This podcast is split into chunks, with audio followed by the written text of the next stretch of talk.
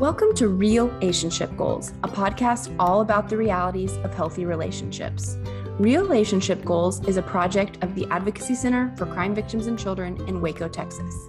If you or someone you know has experienced sexual violence or harassment and is seeking support, services, or needs more information, links to resources and our hotline number can be found in the description. The views expressed in this podcast are those of the hosts and guests and do not necessarily reflect those of their organizations or affiliates.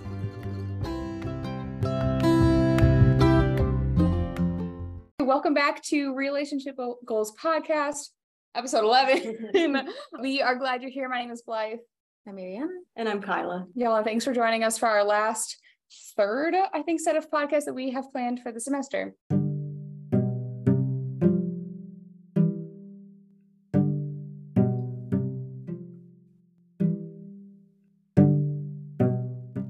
Okay, I have our story today, and I'm going to take us back to summer camp.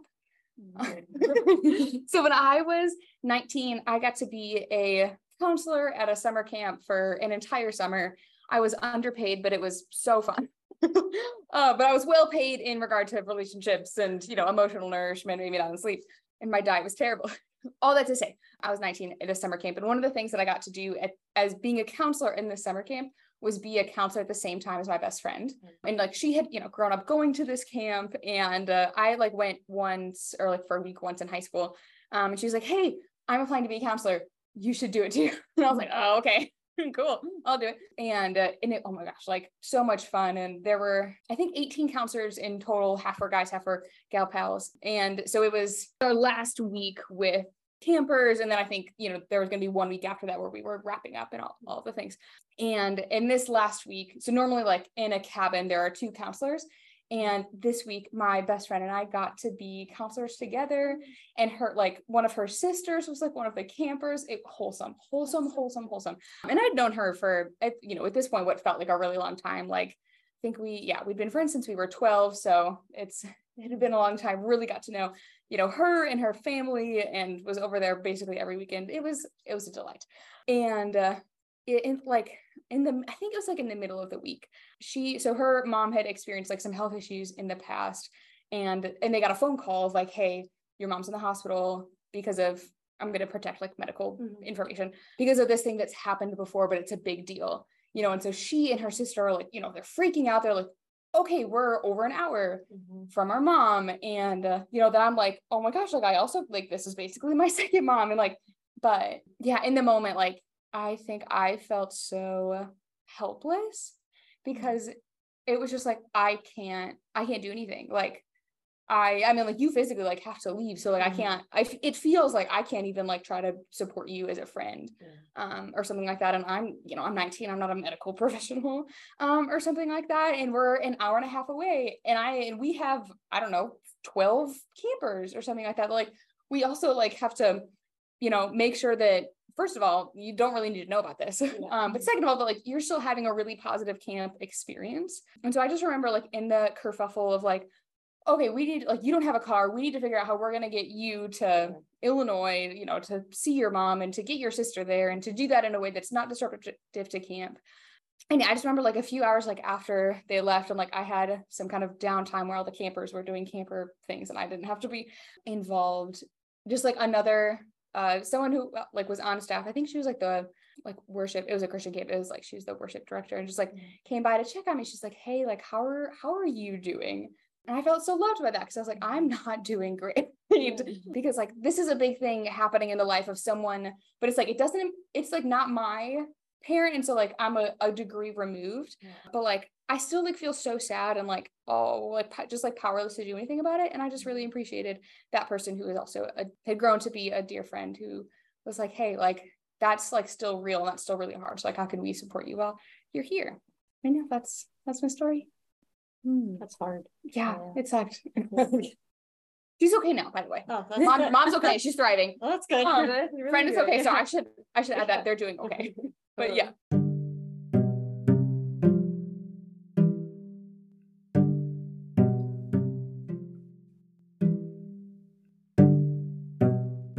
Well, thank you, Blythe, for sharing that story with us. So as of today, we are talking about helplessness. And helplessness is basically like something that is happening in the life of someone you care about, but you can't really do anything about it. And that could come from a multitude of things. It could be from mental illness, friends that have mean siblings, or mm-hmm. a partner has a terrible boss, or anything like that. Mm-hmm. And I think just like the feelings of helplessness can surface up when we might not feel like we're showing up enough mm-hmm. in someone's life and not being able to change circumstances for someone that we really care about.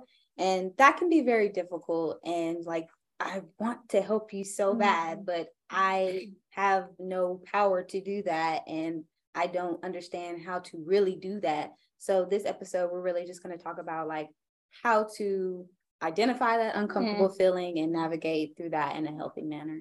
So, yeah, hopelessness. Yeah, that's good. I think a good, I, I loved all those examples you gave. Those were so good. A good and important like caveat to add of like, obviously, like you can feel helpless if like something is happening in your own life or something like that. Or like there's, um, if you've seen Hamilton, there's like a whole song about like, oh my gosh, I like the girl, she like sees the guy and she's like, oh God, like kind of like helplessly, helplessly in love with you kind of a thing. Mm-hmm. So say like that is a degree of like helplessness and that's so real, but just the context of what we're gonna talk about is in like something is happening outside of your life.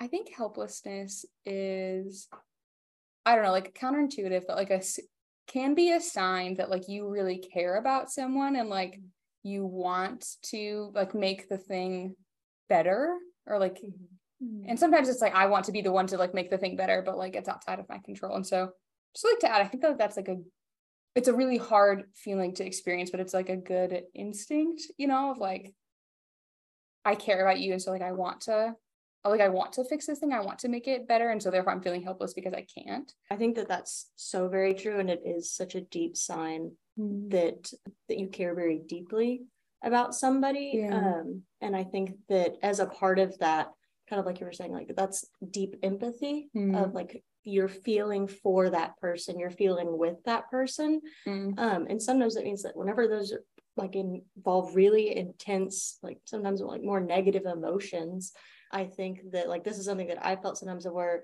like if my partner is really upset about something that makes me upset but i yeah. never want to tip that scale into i'm so upset about the thing that's impacting him mm-hmm. that the coin flips and now he feels like he needs to comfort me and it's yeah. like i need to figure out how to regulate that on myself or go to like my best not obviously not sharing details of what's going on with him but go to my best friend and be like he's really hurting and like mm. that's making me upset in this way or like i'll talk to my mom and be like he's really hurting about mm. this and that is making me upset in these ways so that i have an outlet that is not him mm. who is personally experiencing that hurt to kind of like process through own and like just kind of in that same vein it's so important to recognize that like hurting for somebody else is not selfish mm-hmm. Mm-hmm. Like it is okay for you to be experiencing those extreme like emotions. Like it was okay for you to be upset mm-hmm. about your friend's mom because yeah. that was still even if it wasn't your your mom, mm-hmm. even if it wasn't like you said you weren't in that like inner circle, you were in like the second layer. Mm-hmm.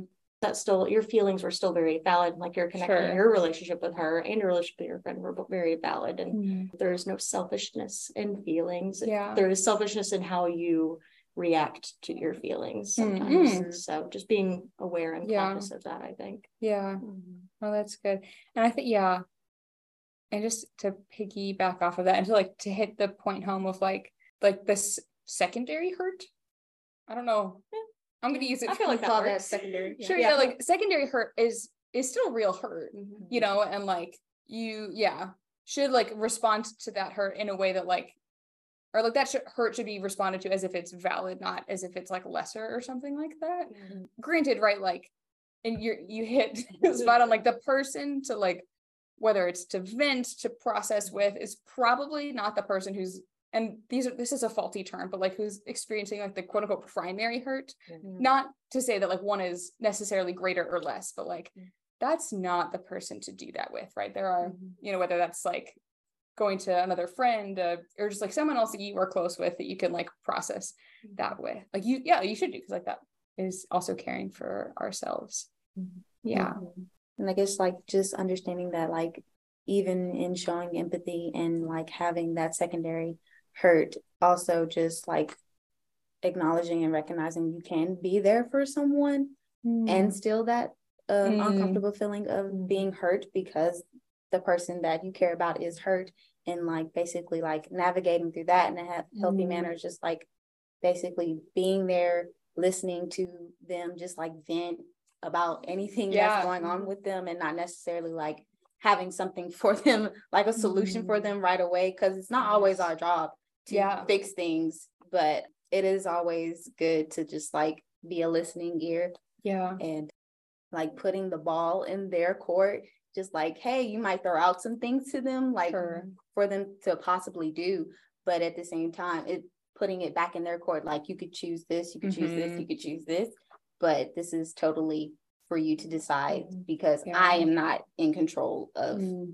this situation you are so mm-hmm. that yeah. is so true and that resonated so deeply with me mm. because that's something like over the last year or so that I've been trying to be more conscious of of whenever somebody is sharing something with me beginning from a space of do you want space and time mm. to vent like do you want me to just be a listening ear or do you want me to help you like come up with solutions or try to like reason mm. what's happening mm-hmm. so that's just a very it's very hard i feel like we're just very naturally like oh well we've got to fix it like yeah. we've just got to jump on in like let's figure this out oh well they said that really mean thing well maybe this was going on in the background whenever that's sometimes just not mm. what people need but i think it's our resistance to feelings of helplessness yeah. that kind of prevent us from our initial reaction being to just sit in that mm-hmm. space mm. with someone yeah because that it because it is so hard mm-hmm. mm-hmm. yeah and that's often like what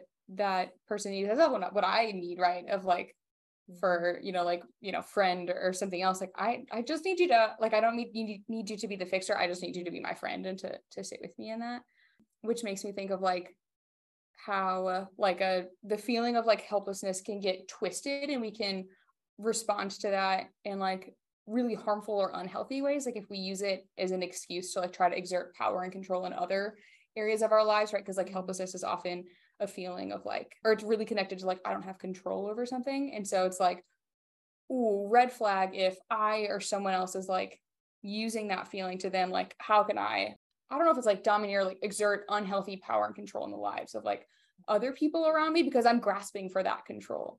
Um, right? And we know like in a like healthy relationships are equal relationships where like it's not a like power and control differential. Obviously like there are some natural power differentials with like coach co- coachy what is that called? Coach student student yeah student there we go. Yes sorry yeah or athlete or something like that.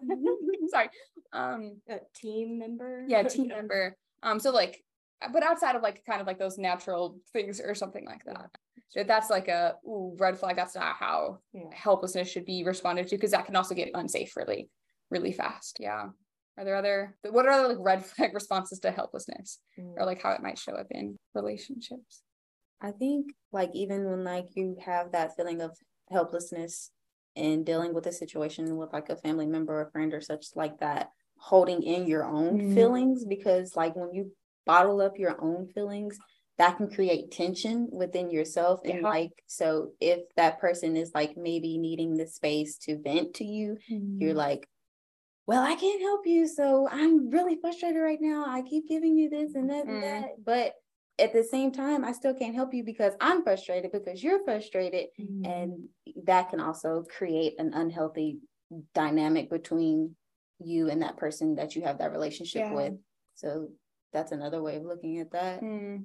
Yeah, that's good. And like the like holding and bottling in, in emotions like is not like the strong thing to do mm-hmm. in a way like the the strong thing to do right and like the vulnerable and the courageous thing to do is to in safe ways yeah. not necessarily to that person to like allow yourself to like experience those things and to and to say like hey this is really hard and and yeah and i care about this person and that's vulnerable and it's and beautiful but yeah but that's just i think a myth like oh the strong thing to do is to hold it in and to not share that with anybody I think another unhealthy thing is, yeah, kind of like we were talking, we were hitting on earlier with control mm-hmm. and like mm-hmm. trying to control how someone responds to their situation, mm-hmm. maybe. Mm. Or it's like that's something I struggle with sometimes of being like, okay, like just tell me what you need Mm. so I can give you Mhm. what you need so I can be the best support that I can be, which Mhm. is kind of an inherently selfish thing because it's like, well, yeah. te- like tell me so I can be reassured of what I need to do for you. And um sometimes and this is okay and it's so hard and it's so frustrating, which is Mhm. valid to deal with this. Sometimes people don't know what they need Yeah. Mm-hmm. to be supported and sometimes like um, it sucks. Mm. it sucks so hard, but sometimes we just are kind of floating in space and it's like I don't know what I need. I just know that I feel so bad right now and that's hard but that's just how it is Mm. sometimes and Mhm. all we can do is let people know Mhm. i'm here for you like i'm here if you need Yeah. me i'm here in whatever way you need me the best of my ability Sure, sure, sure. safely and healthily Yeah. but i'm Yeah. here for you and then sometimes you just have to if they need space give them space and just kind of like Mhm. let go of the reins which i think Mhm. is scary Mhm. and really difficult because Mm. there's like I said earlier, it all comes down to I think that uncertainty that is just so uncomfortable. Mhm. I think I found myself in a situation like that before with a college friend. Um, it was like we were like testing or something like midterms or something like that was going on, and like they needed my help um for this class because I had taken the class before, Sure. and so I was like, well, I don't have those things anymore, so I don't necessarily know if I am in the space or area to Mhm. help you at this moment. Sure. And so they became like really upset about it Mm. and just really frustrated. So I just was like trying to like give input, but like, but I asked like, what is it that you need right now? Not necessarily what do I need to do to reassure you um that you will be okay in this instance, but just basically simply saying, what is it that you need in Mm. this moment right now? Mhm. And them simply saying, I don't know what I need right now. Mm. And that's I'm like, okay, well, we could just sit here in silence until you're ready to Yeah. Express what you need. And that is okay. And I'm Yeah. with that. And so That's I think valid. that's a healthy way to respond yeah. to helplessness. Yeah. So- I think it's good to remember. It's good for me to remember that like I as a human being have limits Mhm. and that that's not there being like something wrong with me. It's just like I have a finite capacity. I can't do everything. I shouldn't be able to do to do everything. Yeah.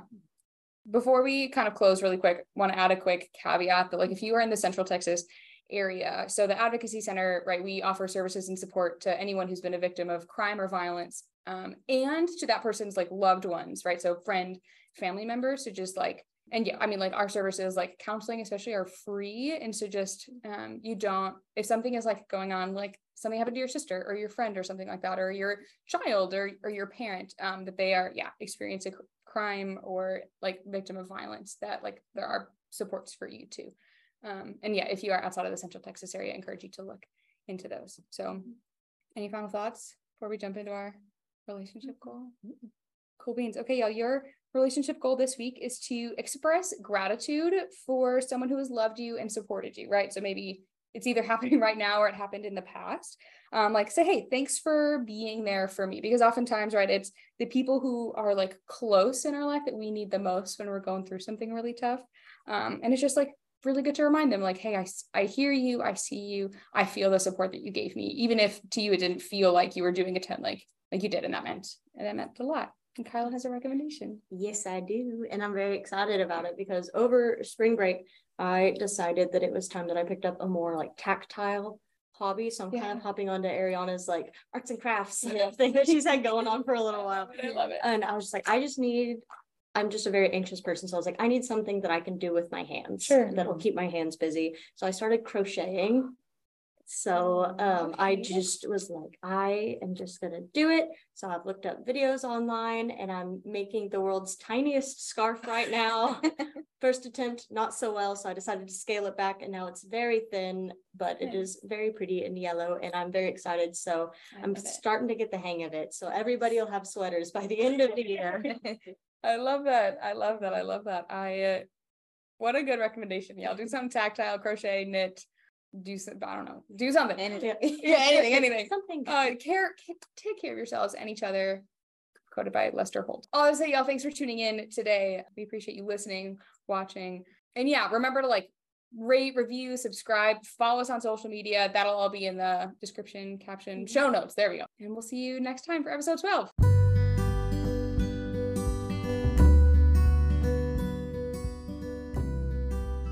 Thanks so much for tuning in to Real Relationship Goals. This episode was produced by the Prevention and Education Department of the Advocacy Center for Crime Victims and Children in Waco, Texas. You can follow us on Instagram at ACCVC underscore prevention. See you next time.